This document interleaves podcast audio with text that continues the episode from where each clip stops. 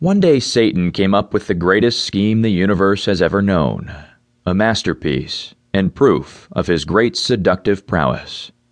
He envisioned the destruction of humanity and all that has been given to it. The sin of Adam and Eve was just the tip of the iceberg.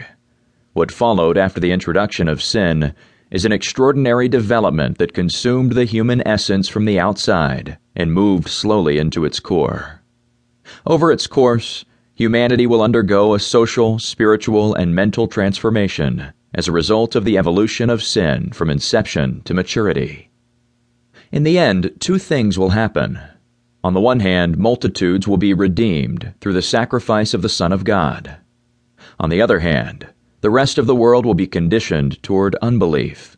In other words, they will be programmed to become incapable of faith. This book lays out how sin has evolved through time and space. It discusses the strategies and tools Satan uses to transform thousands and maybe millions of people into souls that can never turn to God and be saved, just like children who have gone so far and can no longer find their way back home.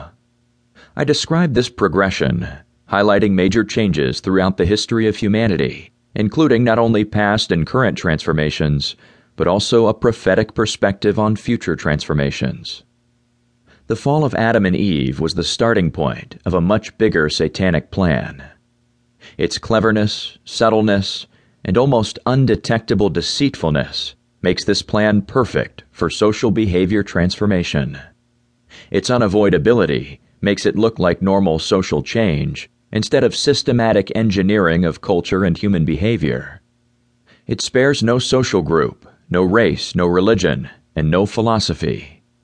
This plan allows Satan to gain the ability to dictate what clothes people wear, what food they eat, which politician they vote for, what sermon they listen to, what message the media conveys, what is important in life, what is right, what is wrong, and many other things I can't fit on this list. Satan's plan consists of changing man so that he lives like other animals indefinitely competing for survival. Satan envisions a world where man is no longer identified as spirit, soul, and body, but a world where self is equivalent to only the body, flesh, a new man whose body dominates the spirit and the soul.